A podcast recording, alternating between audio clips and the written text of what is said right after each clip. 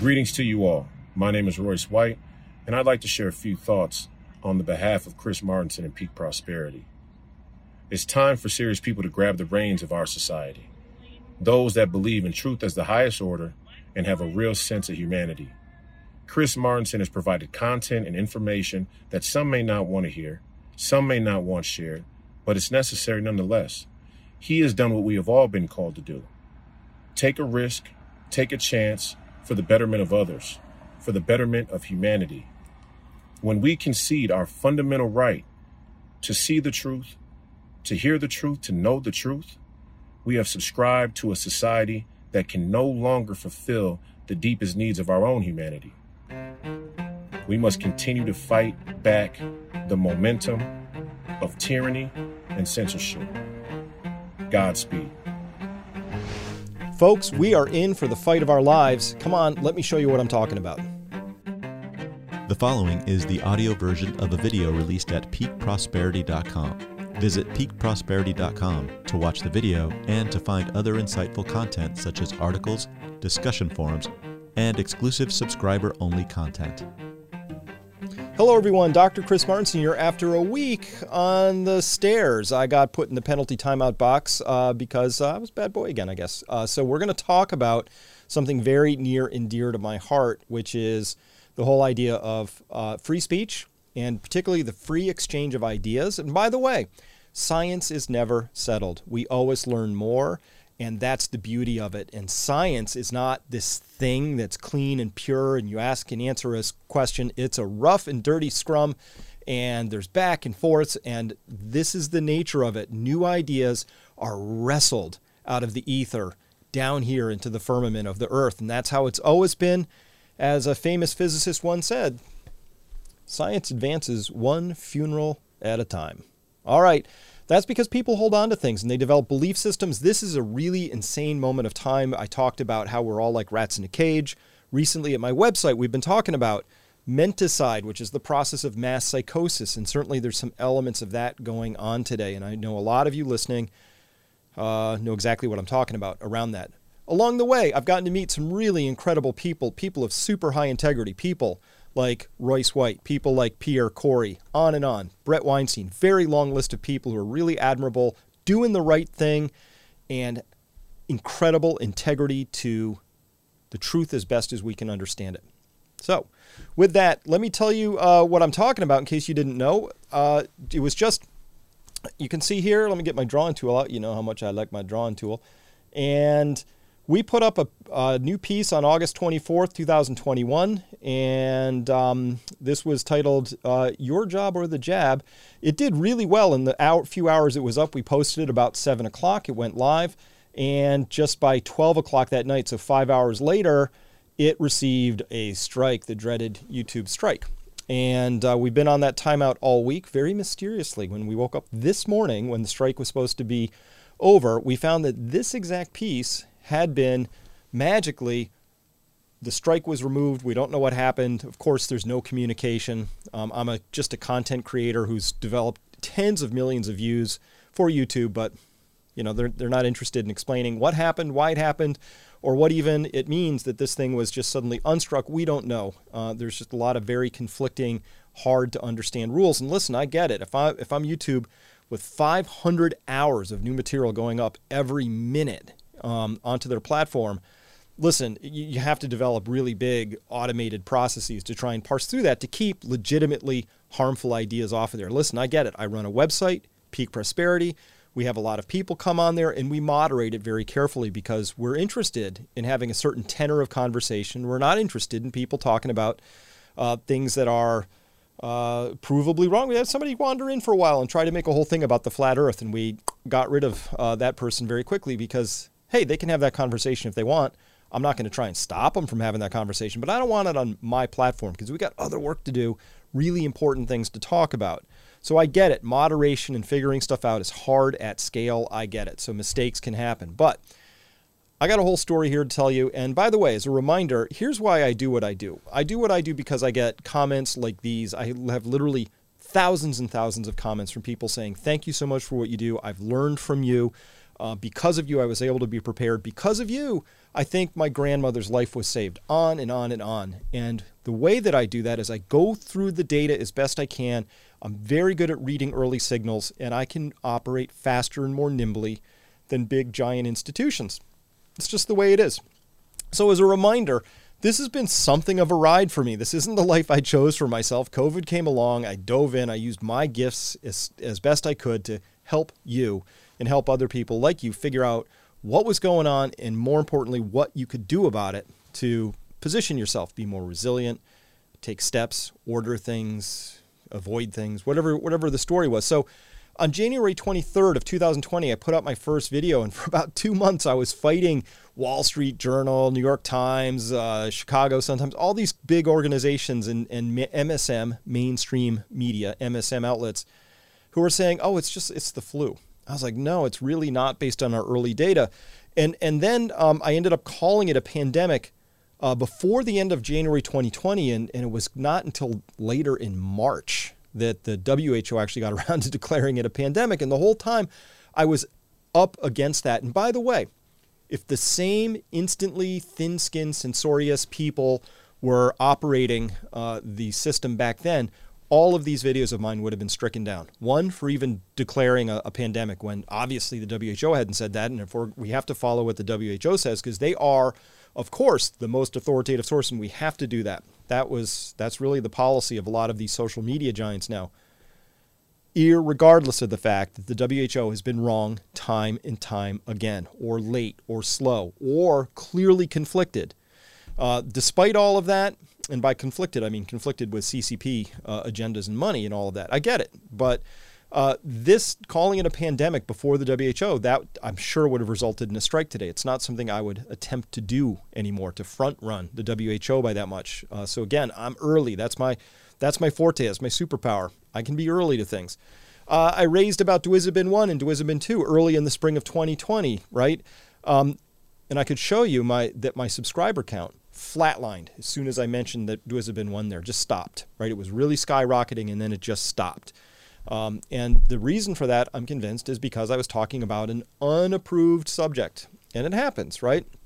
So I understand that. My point here is that it should be okay for little people, for the common person, for an average person to sit down, read something, talk about it, try and parse through to get to whatever the truth might be. And by the way, the whole time I was just merely talking about data that was out there.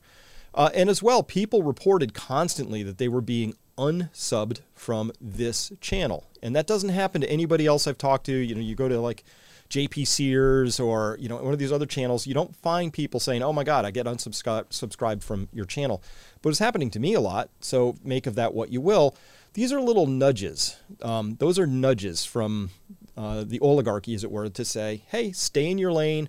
You know, don't get too far out of it. There's a polite window of conversation. If you're in there, we're fine. But if you get a little outside, things get nudgy out there. I called the lab leak hypothesis as credible in May 2020. And I had to enjoy being called a conspiracy theorist for nearly a year. Now all those same people conveniently forget that they were calling me that. And, of course, now we all know that that's a realistic hypothesis. How about this one?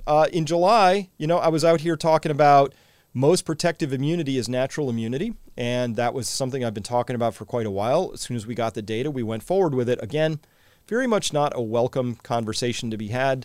But now, as of August 30th, which would be yesterday, and the day before yesterday in the time of this recording, well, now that a Pfizer board member has said that natural immunity against COVID-19 needs to be included in policy discussions, well, now it's okay, right? Again, the message here is that if it comes from the top, it's an okay thing to talk about. If it comes from the bottom, it's not okay. And are we okay with that structure as a society? And I'm not. And the reason is that the best ideas don't always come from the top. They come from wherever they happen to come. It should be a meritocracy of ideas. It should be that, how did I know this in July 16th? And it's a full month and a half later before it's finally the Pfizer board member is talking about this. It's because I read the data when it comes out.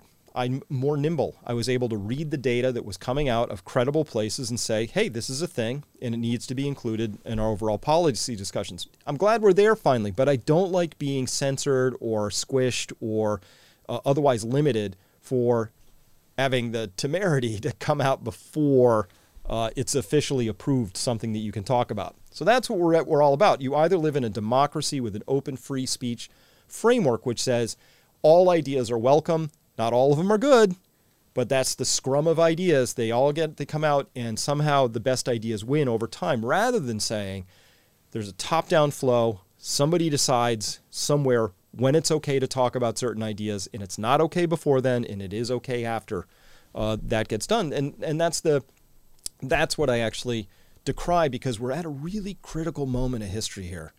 I wish we could have a full-throated conversation, to switch topics entirely, about the impact and effects in social engineering that's happening when the Federal Reserve prints money day after day after day and hands it to billionaires.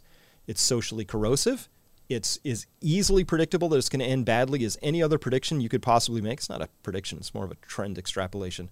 And we're not having any conversation about it because it's not okay to have that conversation yet. Someday it will, but by then, too much damage will have been done. So I'm a big fan of ideas coming out and winning or losing based on their merits. And by the way, what did this Pfizer board member, Scott Gottlieb, say? He said, the balance of evidence demonstrates that natural immunity confers a durable protection. It's, so that's pretty cool. And natural immunity gained from prior COVID-19 infection needs to be included in discussions about virus-related policies and mandates. So I am going to talk about that. I'm going to talk about what this means and a lot of strategies around that, but I'm not going to be doing it here. So I've learned my lesson. The nudges have worked, and I knew that I needed to be careful about what I said out here in YouTube space. But listen, big media, whether it's Twitter, whether it's Facebook, whether it's YouTube, they're not interested in a bottoms-up organic approach. I spend a lot of time finding this, preparing this. I have a team of people to help me make this look like really incredible production.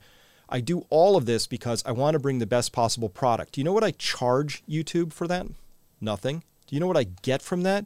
A share, a piece of the larger earnings around that. So I am in the business of creating awesome content for a company that really doesn't value it, really doesn't respect it, and really treats me and other content creators with a mysterious steel glove, because we don't know what the rules are. We don't actually know. I don't even know, was this an algorithm this time? Was it a human? Is the whole channel going to be taken down? We don't know any of these things. So this is why one of the most important things that we can talk about right now is how you can stay in touch with me, because I don't know. I literally don't know if this channel is going to be up for 5 more minutes after this, or whether we get another 5 years, or whether I'm going to say something. And even though I'm going to limit severely what I say here now in the future going forward, because A, I don't want to put my best effort in something that's going to not be appreciated and even be censored, because that actually has an impact, right? I see people use such moments against me on Twitter or out there on Facebook. They say, oh, that guy, he was banned by YouTube, as if that means something, as if that's a meaningful description of me as a human being. That alone is like the red mark of our times, right? I've been cast off. I've been voted off the island, right? I didn't survive. My flame got snuffed, right? So given all of that, I'm not going to be putting my best work out here anymore, but I am who I am, and I am going to continue doing what I do, which is giving my best to the world. I'm going to be increasingly doing it at my website. And so here's our special offer. This is good until my next video is posted here on YouTube, usually about a week.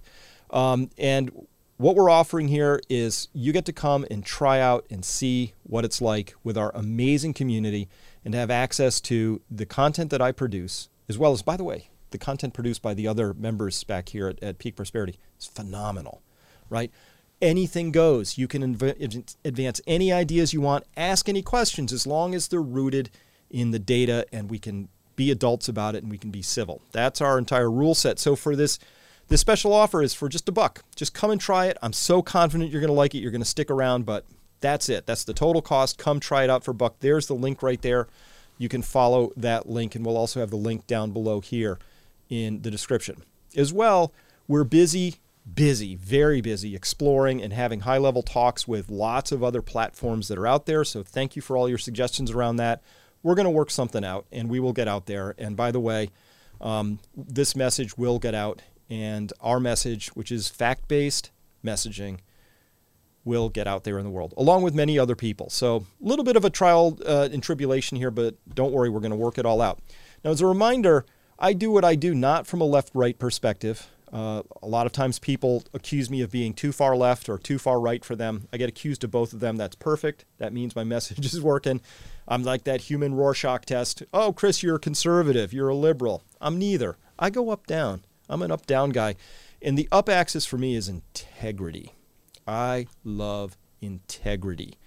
And these people I just mentioned before and many others out there who are in this integrity network, just super people. Pierre Kory, so full of integrity. Paul Merrick, so full of integrity. Unbelievable. Always doing the right thing, even when it costs them. Royce White, same thing. Brett Weinstein, Heather Heyling, same thing. Like, these are amazing people who are bringing their best to the world because they have to, because they're built with integrity. What's the opposite end of that?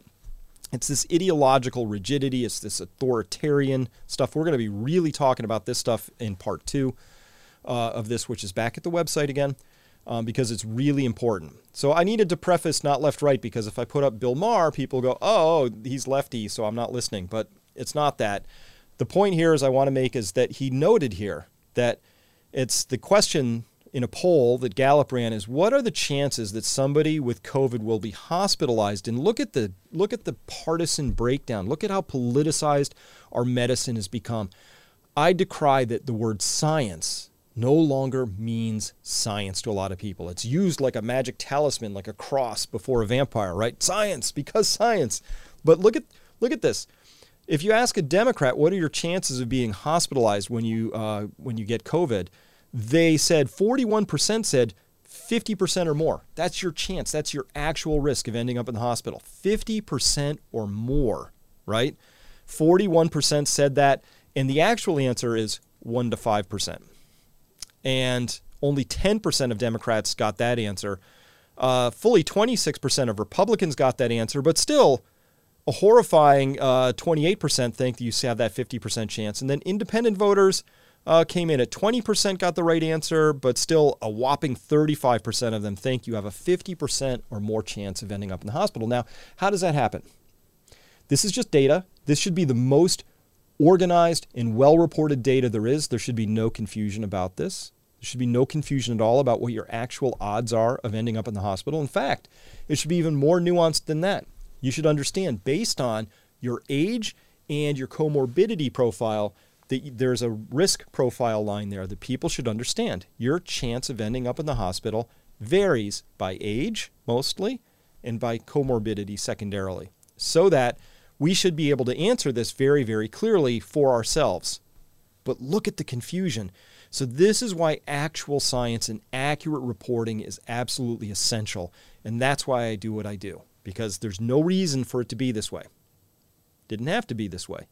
And it shouldn't be this way. We should be able to parse through the data as quickly and as cleanly as we can. And everybody should have a shared understanding. But this risk profile that we're seeing here, this risk profile is horribly, horribly skewed. This would be like somebody thinking that if you slip on the ice outside the front of your house, you have a 50% chance of dying. No, you'll get banged up. It'll probably hurt, but you're not going to die, unless things go horribly wrong, statistically small chance of whatever, that injury is. So this just tells you how bad things are, right? And it's against this backdrop you would think that good reporting would actually be well rewarded. Here's how many interviews I've had from major media, literally since the beginning of the COVID crisis. None. Nobody's interested in this level of reporting, whether that's professional jealousy or whether they're just unaware of it or whether my reporting of the facts doesn't conform with their view of the world, because they think you have a 50% chance of ending up in the hospital if you get COVID. And so they don't even understand the words I'm saying, because I say that ain't it. Because I'll use stuff like this. Data, this comes from Oklahoma. By the way, Oklahoma is the only state I'm aware of reporting this level of information. They give you all the hospitalizations, all the deaths. It's by county. How many people are vaccinated? What status of vaccination? Are they in the hospital? Are they not in the hospital? wow, we can actually do something with this data. But looking at this, they say that there's a total cumulative incidence over time, 13,456 out of 100,000 people. That's 13.4% chance of getting COVID. So that means they think that about 13% of their population has been so far exposed and infected by COVID or SARS-CoV-2. And that out of that, your cumulative hospitalization rate would be 785 per 100,000 persons. You divide those into each other. Hey, Oklahoma says if you get COVID, you have about a 5.8% chance of ending up in the hospital. Now, that's too high of an estimate. Why? Because this is too low of an incidence, because this is only the people who got tested and tested positive. We know that COVID mostly went undetected. Certainly in the early wave of the cycle in 2020, when many tests weren't being run, most of those cases went undetected. Secondarily, even now, with Delta, as bad as that variant is, most people actually have an asymptomatic or low symptomatic run with that. So they probably don't get tested. So at any rate, we would expect their actual incidence to be maybe twice as high as that, in which case the hospitalization rate cuts in half. Because that 785 per 100,000, that's a hard number. The 13,456, we don't know. But I'm going to guess that their actual infection rate is much, much higher than that. We're going to talk about these actual risks. Really cool paper by Ioannidis out of Stanford. And again, we'll be talking about that because that's some of my better work analyzing these things. This paper right here. We'll be talking about this in part two of this, which you'll find over at peakprosperity.com as well. We'll be talking about this really awesome chart that Robert Malone put out recently, where they're talking about deaths per 100,000 of some substance when you compare countries in blue, which use this substance, compared to the countries in tan. And there's a very clear difference in those two lines, the blue versus the tannish line, orangish line, however that presents for you. That needs to be talked about. So we'll talk about all of that. Now, listen, this is my request to you, is to find us over at Peak Prosperity. If you're thinking, oh, you know, I'll remember later, this channel might just disappear. We don't know, right? It's just the nature of the world we live in right now. I talk about things that are inconvenient truths to the powers that be, and I believe fully in. And here's my commitment: I will not stop reporting from the bottom up. If I see something and I can talk about it, I will parse that data out. But increasingly, you're going to be able to find that information, not here, because a lot of reasons I don't want to do that I already went through. So here are all the ways that you can find us and all of this. Our ask for you is to like this video if you liked it, subscribe to this channel, you might as well. Who knows how long it'll be around. But we want you to share our work with some of your friends. But please, please, please, please, come on by this place right here, peakprosperity.com, all these other places you can follow us. And this is the link if you want to just sort of write that down, or you can find the link in the description below that you can find our special offer that's just going to be up for a very limited time, so you can try out our service. But mostly what we want really is for you to find us over there. If you sign up, we have your email, and that means that if anything happens to our channels, we can still get a hold of you if that would be important to you. As I said, we're working very hard to figure out a way around all of this so that we don't have to be censored or worry about being censored, because we believe in the right of us as people, as individuals, as citizens, to look at the data, to have conversations, and to talk about what we need to talk about. That's what we believe in. We think it's vitally important. And as this period of history is the most important period of history that we can be having this conversation. Why? Because the predicaments we're facing that are going to be coming economically, with respect to our energy policy, environmentally, all of those dwarf anything that could be talked about with COVID. And if we can't even get the COVID conversations right, our prediction is we're going to have a really rough ride coming into the future.